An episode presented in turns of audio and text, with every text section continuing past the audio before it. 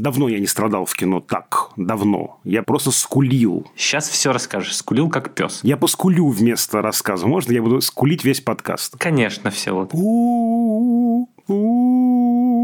Что это Берримор на болотах? Это что, собака Баскервилей? Нет, это Всеволод Коршунов только что посмотрел Джон Уик 4. Элементарно.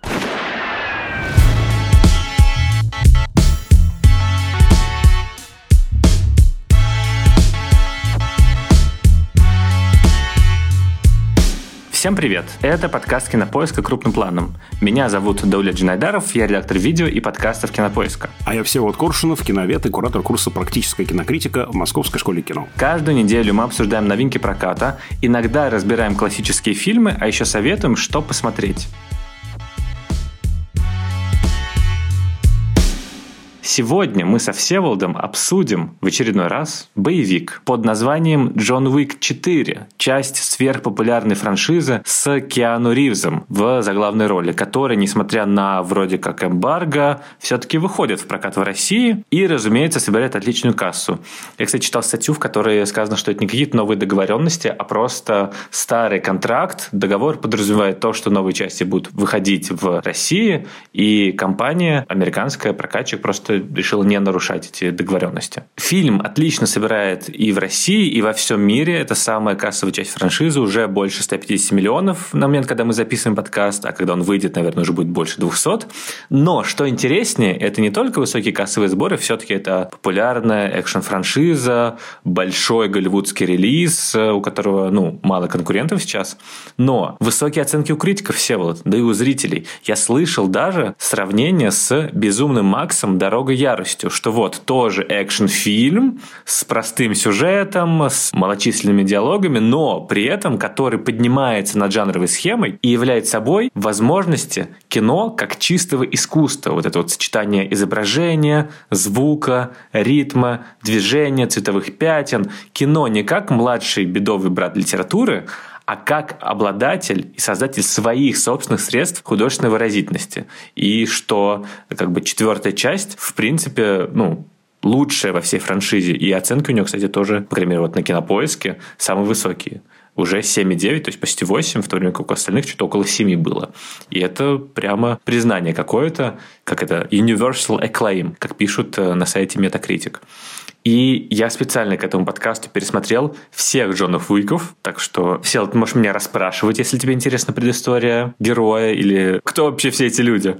И, возможно, кстати, поэтому четвертая часть, которую я смотрел в кино, у меня не вызвала прямо таких восторгов, как у остальных. Да, я признаю, что это невероятно крутое зрелище, что это поражающее воображение, изобретательность и ремесленность, и хваткость, и эффектность всех боевых сцен, всего экшена, всего того, что касается саспенса, напряжения, какой-то визуальной части. Много очень придумок и таких шоу-стоперов которые, правда, выполняют свою роль такого адреналинового всплеска чисто физиологического.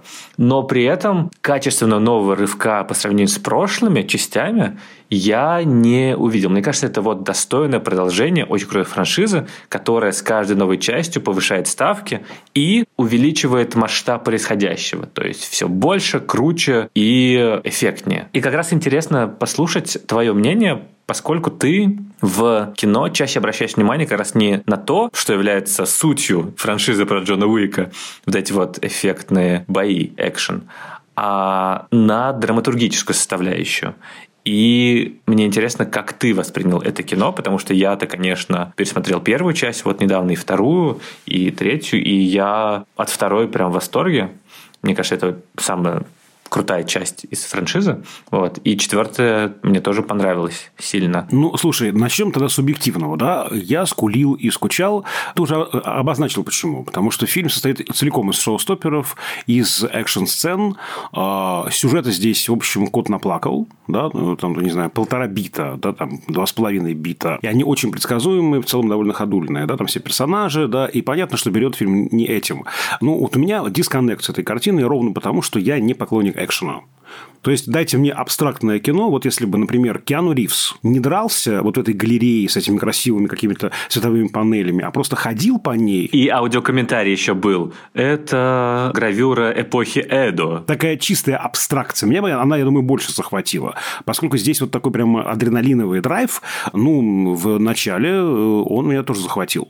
Но поскольку он для меня, лично для меня довольно однообразен, то я очень быстро устал. Настолько, что я просто вот едва дождался финала. Я, кстати, остался в кинозале, и, естественно, все свалили, а я, который, видимо, страдал больше всех, дождался, собственно говоря, сцены после титров, был единственным в зале. Один в зрительном зале ты и ненавидящий тебя механик камеры. Да, что понравилось? Конечно, здесь ставка на изобразительность, на изображение, и оно действительно интересное. Вот уберите экшн-сцены, оставьте весь этот как бы сеттинг, все эти декорации. Даже можно просто, вот я не знаю, действительно развесить это все в какой-то галерее или просто пустить Джона Уика 4 без звука в какой-нибудь галерее современного искусства. То есть, еще один шаг, и будет вот contemporary арт. Вот чуть больше абстрактности было бы прям вообще отлично. Мне интересно посмотреть монтаж Джона Уика без экшн-сцен. Причем я-то имел в виду не вычесть экшн-сцены, а заменить их чем-то. Монтаж Джона Уика без экшн-сцены это будет полторы минуты фильма. пять минут фильма, четыре минуты фильма, ну и так далее. Нет-нет, я имел в виду, чтобы там он просто медленно ходил, например, да, вот это было бы для меня лучше. Очень стильный Киану Ривз, он очень классной форме. Все мафиози, конечно, собрали все штампы и клише, и стереотипы.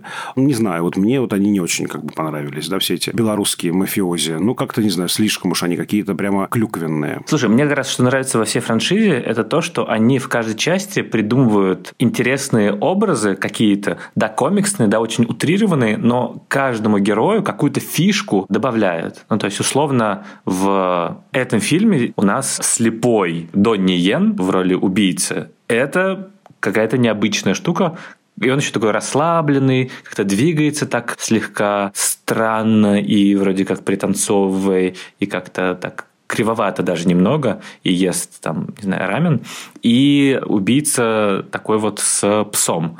И, не знаю, Лоренс Фишборн, который тоже такой совершенно отдельный, любящий театрализованность житель подземелья, который в лохмотьях, но при этом ты видишь в нем там, огромную силу, огромное богатство какое-то. Ну и так в каждой части есть какие-то враги или отдельные персонажи, которые сыграны еще характерными, как правило, актерами. Очень объемный такой образ получается, и про каждого из них можно сделать отдельное кино. Слепой, он классный, я не спорю, он интересный образ, тем более, что это ходячая мифологема. Здесь здесь же все, что касается сюжетного, мифологического, интертекстуального, оно такое задрано, да, оно такое как бы слишком очевидное. Мне кажется, не нужно даже читать Куна «Легенды и мифы Древней Греции», чтобы догадаться, что слепой – это и есть ходячая судьба, потому что, ну, там даже говорится, да, где-то, что как же это слепому вы доверили свою как бы судьбу. А, собственно говоря, судьба слепа. Слепота и судьба – это в мифологии, в античной очень же сплетенные мотивы. Помним, да, что даже боги не знают своей судьбы и обычно представляют судьбу в виде старух Мойр, которые ткут эту ткань, и они слепые. Поэтому слепой – это просто буквально ходячая Мойра в мужском одеянии. Да? Вот он и есть воплощение судьбы, собственно. Да, я как раз подумал, что тебя именно вот эта вот связка персонажей и образной системы с древнегреческой мифологией как раз... Примирит существование этого фильма. Примирит, да, потому что там... Ты заметил, как консьержа зовут? А я уже забыл, кстати. Харон. Человек с псом, Цербер. Там вот эта вот вся идея ада и того, что весь этот преступный мир невероятно здорово выписанный, и вот вся эта отдельная мифология подпольного, параллельного пространства пространство, в котором живут убийцы, и что каждая локация и каждая часть мира, она на самом деле имеет двойников в этом э, пространстве, что просто бездомный, который в метро, на самом деле это тоже часть этого мира, такого параллельного, зеркального нашему, поэтому тут много зеркал в том числе. И это сращивается, как-то запаралливается с идеей ада, с тем, что ад это же тоже какие-то ну, двойники, души древнегреческой мифологии, когда-то живых, которые перешли туда, и там, возможно, забыли, кто они были до этого, и не могут вернуться обратно. Вот эта вот тема какого-то искупления и выхода в реальную жизнь, где тебя ждет, не знаю, любимая жена и какие-то простые прелести жизни. И вот эта вот идея какого-то двойного мира, вот этой амбивалентности мира, и каждого персонажа, стращенная с древнегреческой мифологией, с этими монетками, которые кладут на глаза умершим, чтобы заплатить перевозчику Харону. Или в рот в разных еще мифологических системах, да. Мне кажется, что это, конечно, тут как бы не главное, но при этом добавляет этому миру, который, возможно, ты согласишься со мной, действительно чувствуется как живой большой мир, какая-то вселенная, добавляет этому достоверности и глубины, которую как бы ты типа не ждешь от просто экшена с э, кучей трупов, а она тут все-таки присутствует. Тут есть вот эта вот проработанность, во-первых, вселенной и правил этой игры, и то, как э, их нам рассказывают. Нам рассказывают не все сразу выкладывая, а просто они монетками расплачиваются друг с другом. Нам это дополнительно не объясняют. Просто вот монетка, просто какая-то своя валюта. Или же то, что есть, это high table. То есть тебя погружает в этот мир, иногда что-то объясняя, ну, чтобы не совсем запутался, но при этом у тебя есть ощущение какого-то живого пространства. Ну, вот, не знаю, я здесь глубину бы, наверное, искал чуть в другом месте. Для меня глубина как раз в тех ошметках психологии, которые здесь все-таки есть. И я вот как раз после просмотра взялся за ознакомление с первой частью. Я не, все не стал смотреть, я только первую часть посмотрел и удивился, как много психологии в первой части. Как там э, много трогательного, живого, настоящего, жизнеподобного вчувствованного, и мне сразу стал понятен этот персонаж. Вот все это, к сожалению, почти вычтено из четвертой части, но я думаю, что мы еще к этому вернемся. Вообще интересно, что, да, ведь Харон, получается, погибает, значит, больше некому, ну, по крайней мере, никто на его место не встает, да, а значит, некому перевозить души в царство мертвых. Значит, возможно, они до этого ада и не доберутся. Давай поговорим про то, что тебе, возможно, понравилось, именно образ Киану Ривза. Образ этого героя, которым названы и фильмы первые, и вся франшиза. Джон Уик очень крутой, мне кажется, персонаж по многим причинам. Здесь, конечно, важнее всего первая часть, которая заявляет на самом деле все темы и заявляет этот образ, который имеет очень определенные внешние характеристики. Здесь вот его волосы, которые вот так вот э, уложены, длинные борода, который очень стильный, в этом своем костюме черном, машина для убийств, который как будто бы какой-то прошаренный игрок проходит на легком уровне видеоигру и всех убивает просто совершенно различными способами, какими только не, вплоть до убийства карандашом. И вместе с тем, несмотря на все эти убийства, за которые мы вроде как должны, ну не то что ненавидеть персонажа, по крайней мере, быть амбивалентным в своем отношении к нему, он вызывает только положительные эмоции. Ну, как правило, он невероятно человечный, невероятно трогательный.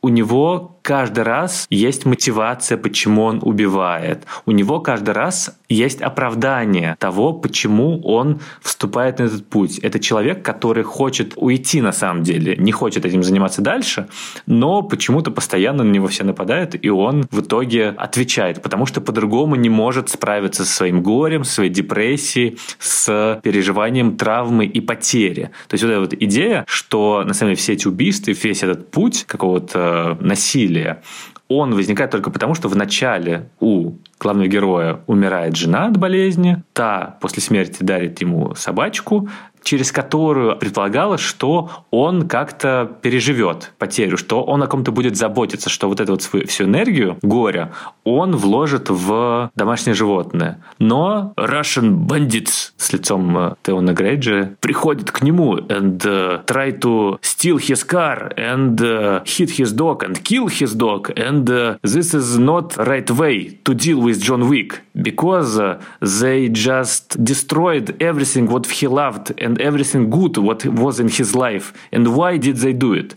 Короче, ты понял. И Джон Уик пытается справиться с этой травмой тем способом, которым ему остается.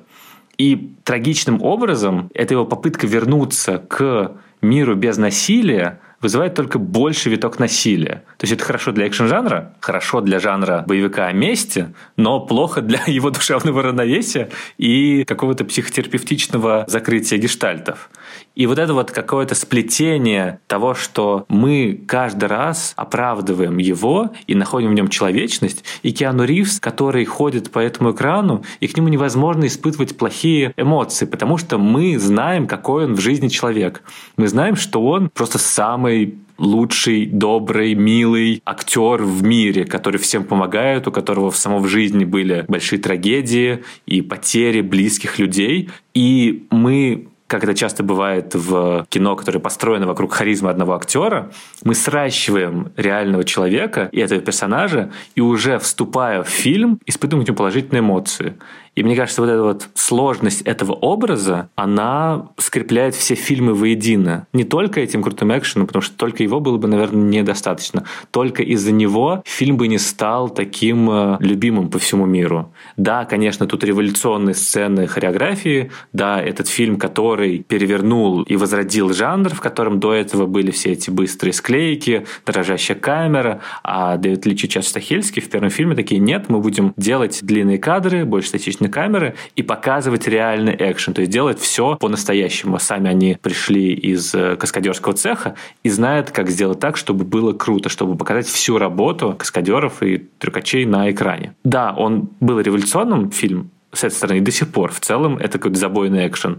Но вот эта вот фигура главного героя — это то, что действительно его как-то приподнимает над другими экшн-фильмами. То есть кажется, что экшен да, но при этом вот эта вот фигура грустного Киану Ривза, который еще так как-то косолапит, то есть он вроде крутой убийца, он так как-то нелепо постоянно идет неловко на этих крутых общих планах и заявочных, что ты сразу к нему проникаешь, что ну вот, какой он классный. И мне кажется, что этот образ — это прямо что-то потрясающее. Ты знаешь, я все-таки четко всегда различаю артиста и роль. Ну, вот у меня нет этого возвращения, о котором ты говоришь. И я был изумлен, когда я после четвертой части, в которой я не почувствовал ничего да, по отношению ни к герою, ни к сюжету, вдруг увидел первую часть и проникся как раз тем теплом, о котором ты говоришь. Мы понимаем всю его боль. Для меня эта боль, я думаю, что это тебя тоже, все-таки не оправдывает даже одного из этих убийств. Но все-таки, извините, боль есть боль. С болью мы идем к психотерапевту. Вот. Все-таки оправдывать этой травмой убийство, мне кажется, ну, неправильно. Здесь я встаю в такую, вот, опять же, белопальтовую моральную позицию. Ну, опять же, да, я понимаю, что это все условность, это кино. Это условность, да. И у него есть код. Он не убивает как бы типа прохожих. То есть он не психопат. Тут вот есть какая, мне кажется, уловка, которую авторы используют. И не столько хорош сам персонаж Киану Ривза, сколько плохи его оппоненты. Здесь прям такой вот принцип дискредитации его врагов. И когда мы видим, что этот мерзкий сынок русского мафиози убивает э, собачонку, да, который ему ничего не сделал, жестоко, то, конечно, ты проникаешься сочувствием к персонажу Киану Ривза, Джону Уику. Но в целом, вот мне кажется, как раз этой глубины характера мне, например, не достает. Опять же, извините, да, здесь я делаю оговорку, я видел только четвертую и первую части. Все, вот я тебе расскажу. В третьей части раскрывается, что на самом деле Джон Уик белорус. He once was an associate of ours. We called him Baba Yaga. The boogeyman? Well, John wasn't exactly the boogeyman. He was the one you sent to kill the fucking boogeyman. Когда в первой части начали вот этот вот монолог про прозвище Баба Яга, я прям раскололся, хотя я до того, как посмотрел в первый раз, я уже знал две вещи, что у Киану Ривза убивает пса, и он потом убивает вообще всех. Я такой, интересно. А второе, что как бы у него прозвище Баба Яга, я сразу подумал, почему не Кощей Бессмертный?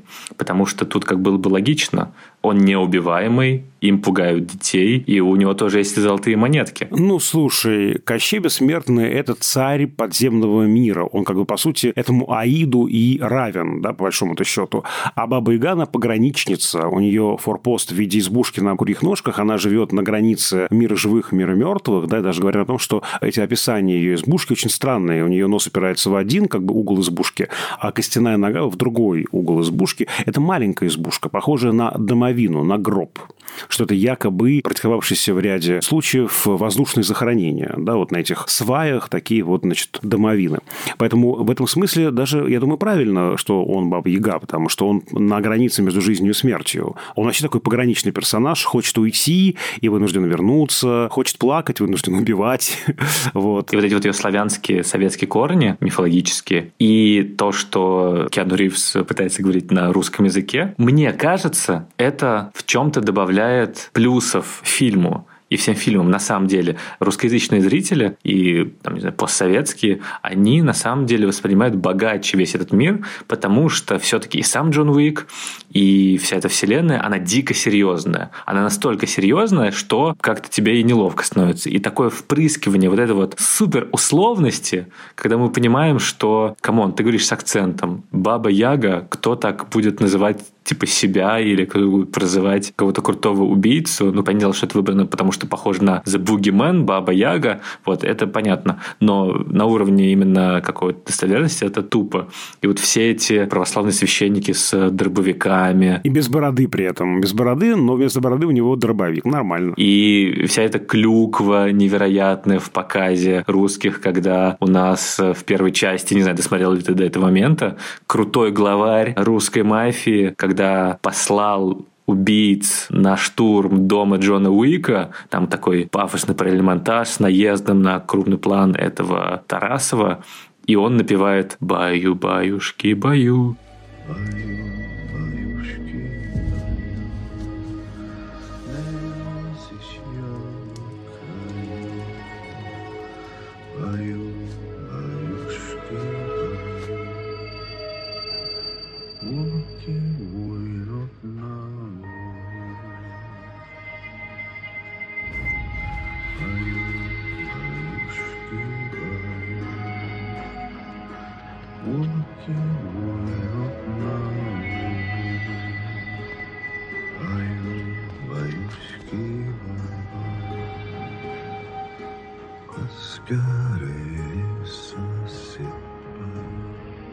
И ты такой, что? Почему? Ну, то есть, если бы я не знал контекста и слов, действительно, это выглядело бы, наверное, зловеще. А когда во второй раз в этом же фильме молодой повеса, сын этого бандита как раз, который играет Алфи Аллен, в сауне с друзьями, там, с девушками, с шампанским, он как бы на вечеринке начинает говорить «баю, баюшки, баю». Я просто такой, господи, боже мой, ну, кого-то бы консультанта кого-то наняли, с одной стороны. А с другой, это добавляет суперусловности всему этому миру и разбавляет добавляет вот эту вот дикую серьезность. Там есть комедийные моменты и без этого. То есть в четвертой части там некоторые драки, например, ну почти Джеки Чан. Там момент, когда вот с этими людьми в полном абонировании. Там смешные моменты есть. Вот эти вот как раз чисто визуальные. Но в целом вот эта прививка смехом, она классная.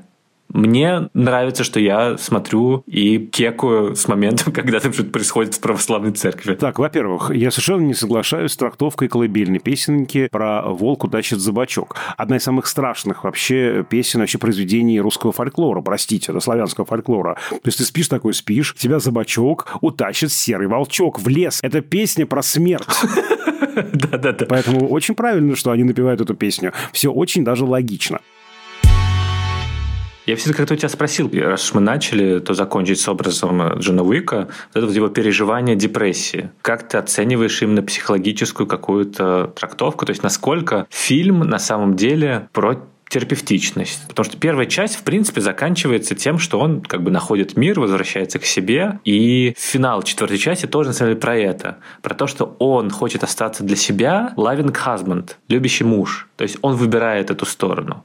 Как думаешь, насколько вот, не знаю, вся структура фильма и вся эта экшн-часть сочетается с психологической? Насколько он на формальном уровне дополняет какой-то содержательный посыл? Во время просмотра фильма я относился к этому как к такому фильму-балету, перемещающимся цветовым пятном, или персонажи перемещаются вокруг красивых цветовых пятен. Там же очень интересно меняется цветовой рисунок, там, я не знаю, зеленый, белый, голубой в какой-то локации. Или там, я не знаю, красно-пурпурный с одной стороны, темно-синий с другой стороны, синий, белый, зеленый, розовый, там, где у нас сакура как бы, да, цветет. Вот. И в целом я относился к этому как к такому формальному совершенно решению. И исключительно Джон Биг для меня был вот такой декоративной частью этого мира. Вот честно тебе скажу. Если вот сейчас попытаться углубиться в сторону психологии, то, может быть, получится интересная структура. Вот смотри, у нас есть очень яркие цвета, сменяющиеся цветовые рисунки. На что это похоже? Это похоже на один великий фильм про героиню в депрессии. Я имею в виду «Красную Красную пустыню Микеланджело Антониони. Там ведь то же самое. У героини ведь тоже очень странное, сложное состояние. Она мечтает о каком-то острове, но она живет на индустриальной окраине Равенны, в сером мире. И когда какие-то чувства ее вдруг посещают, кадр взрывается то красным, ярким, то синим, то оранжевым дымом, то чем-то еще. И мы видим, что прошлое ее не отпускает. И если мы посмотрим на Джона Уика, то, как я понимаю, все четыре фильма, они про это, что ты хочешь от прошлого избавиться,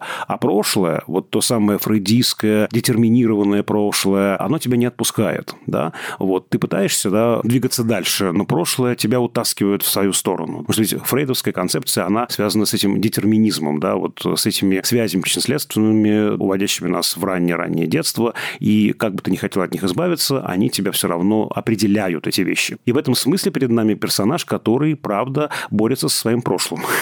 пытается с ним сражаться. И в финале он, наверное, ну, кажется, приблизился к этой победе над э, своим прошлым. Если мы смотрим на это не как на буквальный такой, да, боевик, где он убивает там сотни человек, а если все это как бы образы его прошлого, некие химеры его бессознательного, то, наверное, в этом смысле, да, он, получается, пришел к некому исцелению. В конце, наконец, он дошел до кабинета доктора Фрейда и, кажется, уже лег на кушеточку. Пусть и на ступенечках сакрикер, но такая странная на него кушеточка. Как минимум, да, он дошел до этого кабинета, а значит, ему помогут. На самом деле, это очень хорошо прослеживается на примере формального решения первого фильма. Весь Джон Уик, вся франшиза, ее можно рассматривать как экспрессионистское выражение того, как себя чувствует главный герой, персонаж Киану Ривза. Потому что в первой части, если ты сначала смотрел, то мы что видим? Мы видим блеклые цвета, серая гамма, статичные кадры, на которых Киану Ривз куда-то в угол всегда смещен, как будто бы чего-то не хватает. Вот он на кровати лежит, и мы видим не просто его там крупный план, а что вот у нас еще вторая половина кровати, что ему чего-то не хватает. И вот эти вот внезапные всполохи, резкие вставки монтажные прошлого с его женой, которые решены в другой цветовой гамме, более теплой. Это как раз вот напоминание, впрыскивание того, что он потерял, вот и той зацикленности психологической, которая его преследует, и которая как бы заканчивается когда у него появляется этот песик, вот он уже какие-то дела решает. И заново немного возникает уже такой какой-то дробный монтаж, когда у него вот убивает, и он встает на путь какой-то другой, на путь убийств. И в этот момент как раз и начинается вот эта вот неоновая формалистская игра с освещением, с цветами, с монтажом, с движением камеры, когда камера у тебя уже очень живая в отдельный момент и там подвижная. В другие более статичная, конечно, но это просто ну, во-первых, так круче снимать драки, во-вторых, с какой точки зрения показывает то, как Джон Уик себя ощущает. То есть он в драйве, он в этом раздрае, он вот в этих красных всполохах, зеленых постоянно они возникают в его сознании, потому что он как бы не может успокоиться, он постоянно в каком-то напряжении, он бежит от чего-то, и эта лихорадочная цветовая гамма, она отражает его состояние. А условно статичные всякие кадры, такие сплавные камеры, не хаотичные, когда он кого-то убивает, на самом деле про то, что это его стихия, что сейчас все под контролем. Это он так себя ощущает. Он спокоен, когда убивает людей, спокоен, когда дерется с кем-то.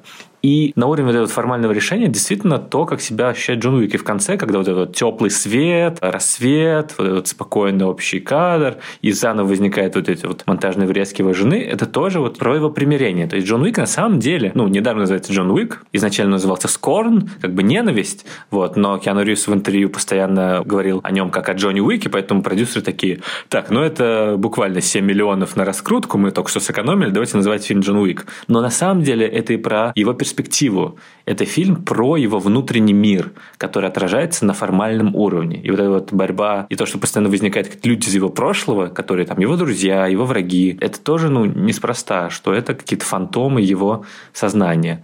Это, конечно, такая чуть в сторону интерпретация, но то, что мы смотрим на весь фильм глазами Джона Уика, мне кажется, это верно. И это как раз очень здорово отражено на всяких формальных решениях.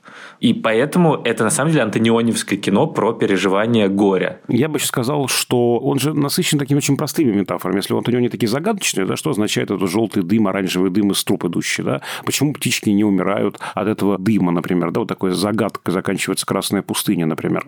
А вот здесь они очень простые, эти метафоры очень внятные, да? Мы видим, собственно, закат в начале фильма, рассвет в финале фильма, а буквальное восхождение по этой лестнице к Сакрикер. Да, в первой части он э, берет берет песика в финале, как бы возрождение его к новой жизни. А в финале второй части он, например, возвращается в разрушенный дом, сожженный, и грустно сидит на пепелище. То есть мы понимаем, что вот дома нет у него, ему некуда возвращаться. А я вот сейчас, у меня случилось открытие. Дело в том, что я смотрел фильм неделю назад в кинотеатре и списал три листа. И сегодня я понял, что я ничего не понимаю из этих заметок, просто ничего. Я тут вот вижу, что у меня на одной страничке написано «доп. утюг» знак вопроса какой дополнительный утюг, кому нужен дополнительный утюг, потому что я складку нашел в костюме Киану Ривза и недоволен этим или что.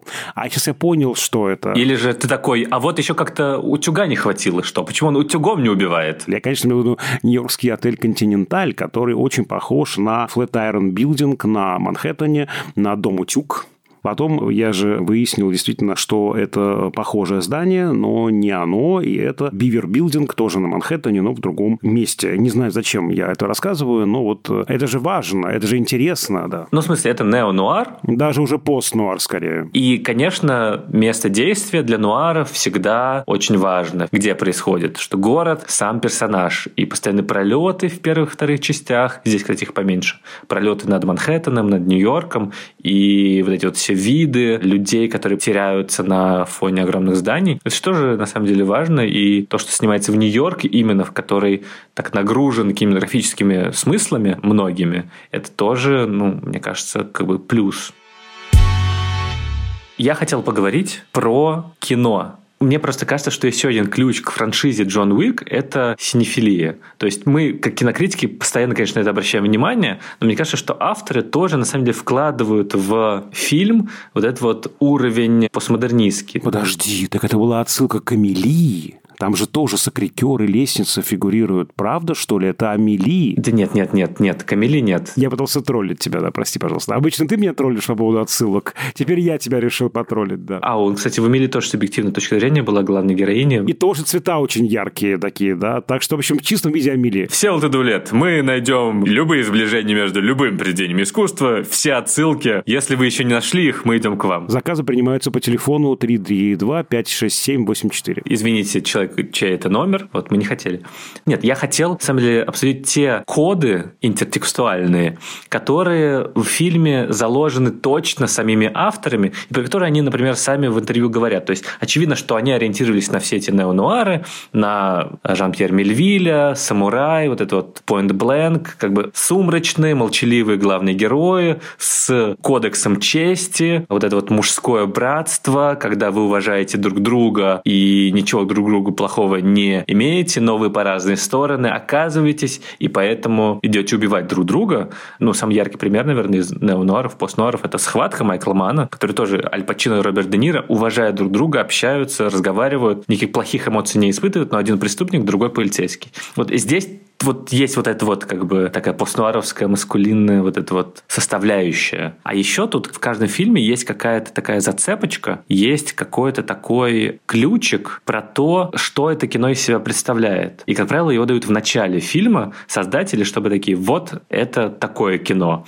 Например, в начале второго фильма, вот ты не смотрел, а там первый буквально кадр, это план со стеной, на который проецируется отрывок из фильма Бастера Китона «Шерлок-младший». Вот этот вот момент, где он едет на велосипеде, по-моему, или на автомобиле, или на мотоцикле, не помню, вот, и проезжает перед поездом, а дальше врезается куда-то и падает. И фильм это решен так, что вот у нас есть этот отрывок, и он беззвучный, там какая-то музыка, вот, а в момент, когда Бастер Китон в фильме черно-белом врезается в какую-то машину, мы слышим этот звук, что кто-то что врезался, камера переводится вниз, и там как бы падает мотоциклист, и мы понимаем, а, вот, откуда это был звук. И мы после этого сразу, ну, как бы воспринимаем фильм по-другому. Ну, не то, что по по-другому, но понимаем, это чистое кино, это вот такое немое развлечение, которое построено на гэгах, которое построено на трюках, которое построено на движении, на ритме, и в котором сюжет, он есть, но он второплановый. И что это? Ну, вот у Бастеркина Шерлок младший был кино про кино, а здесь тоже вот такая вот игра в жанр.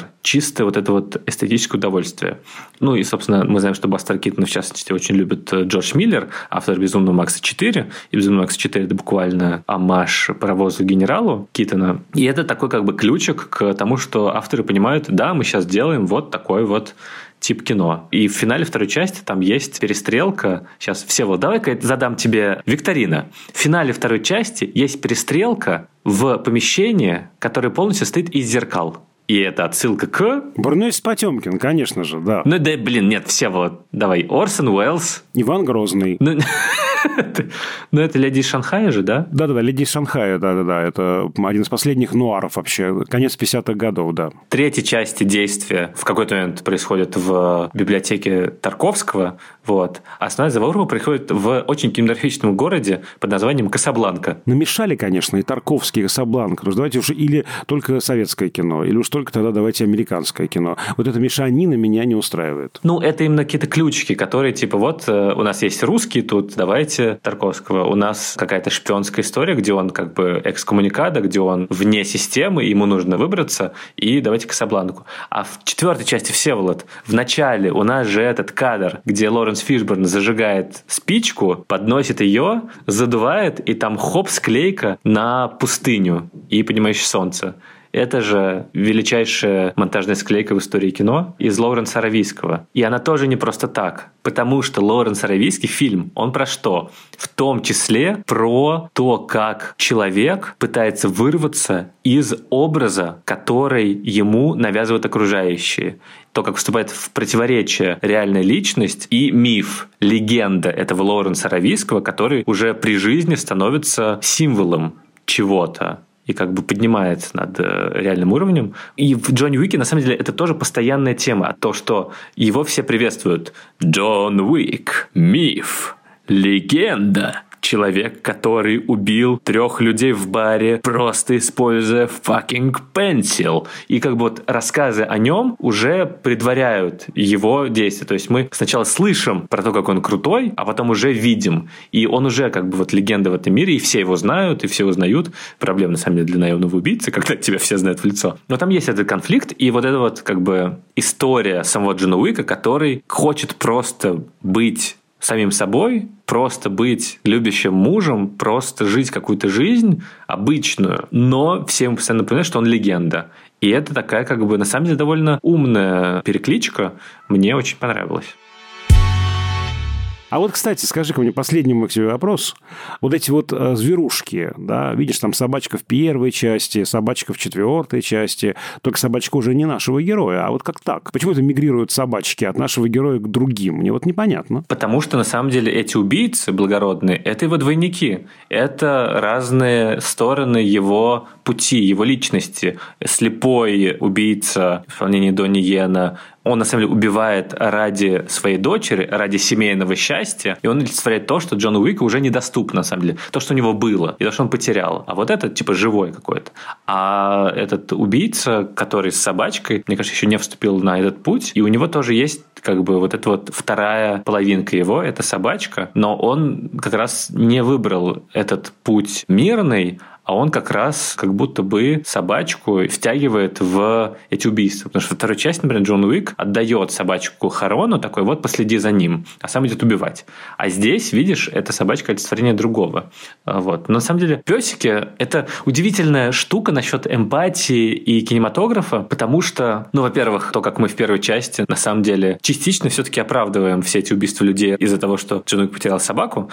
И это очень трогательная сцена, где он с песиком лежит окровавленный это просто душераздирающе. Я прям вот на этом моменте прям мне стало немного больновато. Это удар ниже пояса, конечно, от создателей, когда они просто показывают Киану Ривза, который сам как песик, вместе с мертвым песиком. И ты просто думаешь, блин, все. Друзья, пожалуйста, простите Даулета за его нетолерантные высказывания. Если вам кажется, что Киану Ривз похож на котика, то пишите нам, мы проведем беседу с Даулетом. И эта же штука с эмпатией есть и в четвертой части, потому что ты смотришь фильм, в котором людей убивают самыми разными способами. Им стреляют в голову, им стреляют в ноги, их бьют по паховой области, бьют по голове, кулаками, какими-то другими предметами. Людям протыкают руки мечами. Джон Уик ножом перерезает людям горло. И ты смотришь такой, Нормально, что там еще? Как еще могут убить? А потом, в один момент, песика кидают на лобовое стекло едущей машины, и ты думаешь, с ним же все в порядке. Как они вообще посмели? Черти, ненавижу, ужасно, вообще так нельзя делать. Но, слава богу, с песиком все хорошо. Вот. Но это, конечно, забавная штука про эмпатию, либо про меня, не знаю.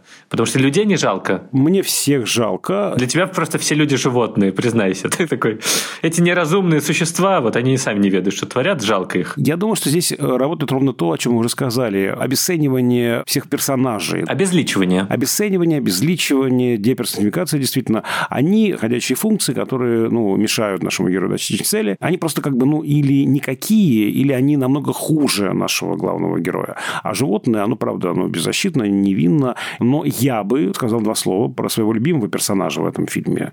Это, конечно же, главный злодей. Это, конечно же, персонаж Билла Скарсгарда, Маркиз Венсан де Грамон. Я, конечно же, возмущен его поведением. То есть в зале романтизма, в зале де ла Круа он, значит, никого не пускает вообще почему-то там обедает там, в каких-то галереях, в каких-то, значит, прекрасных местах в Лувре, где-то там еще. Это ужасно, но это так соблазнительно. Я бы тоже с удовольствием никого бы не пускал бы в Лувр, жил бы в этом Лувре, завтракал бы у Венеры Милосской, обедал у Ники Самопрокийской, потом пошел бы в древности Востока. Ну, в общем, ходил бы, бродил бы. Такая роскошная жизнь, где весь Париж, все культурные центры и все достопримечательности принадлежат тебе. Это, конечно, очень соблазнительно. Как все Всеволод смотрит кино. Это, конечно, злодей, да. Ну, потому что убивает Джон Уика. Нет! Не пускает людей посмотреть на Делакруа.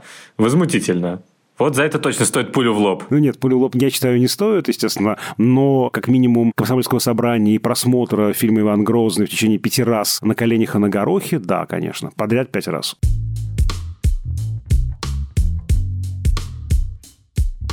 Так, ну что же, все, вот, наверное, на этом все. Слава богу, господи, наконец-то. Нет, все, вот мне кажется, что это очень классное кино, очень монтажное, интересное, весь этот параллельный монтаж. В первом фильме крутой, во втором прям отличный. Очень здорово. И это дробное мышление, которое отражает субъективную точку зрения главного героя. По-моему, очень круто. По-моему, все складывается, все вот.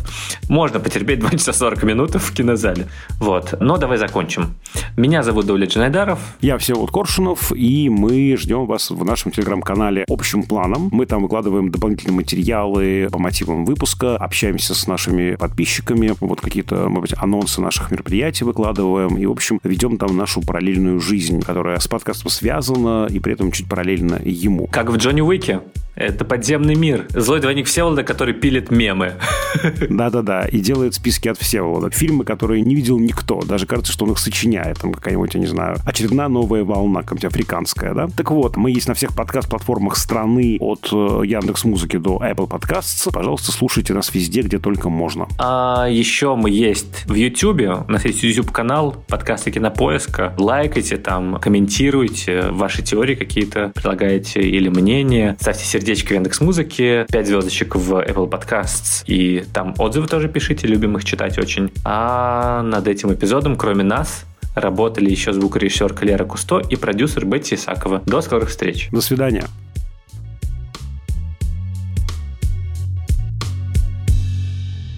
Даже если времени мало, все равно тебе нужно идти наверх. А что тебе поможет? Друзья и просто близкие люди, потому что одному сложно. Ну, и еще, конечно, поможет знание географии Парижа, потому что если бы он лучше ориентировался в Париже, он, конечно, бы не вышел за несколько километров до Сакрикера и не полз по этой идиотской лестнице, но, правда, к Сакрикеру можно подъехать довольно близко. Вот не нужно вот по этой лестнице тащиться полночи. Не знаю, зачем он это делал.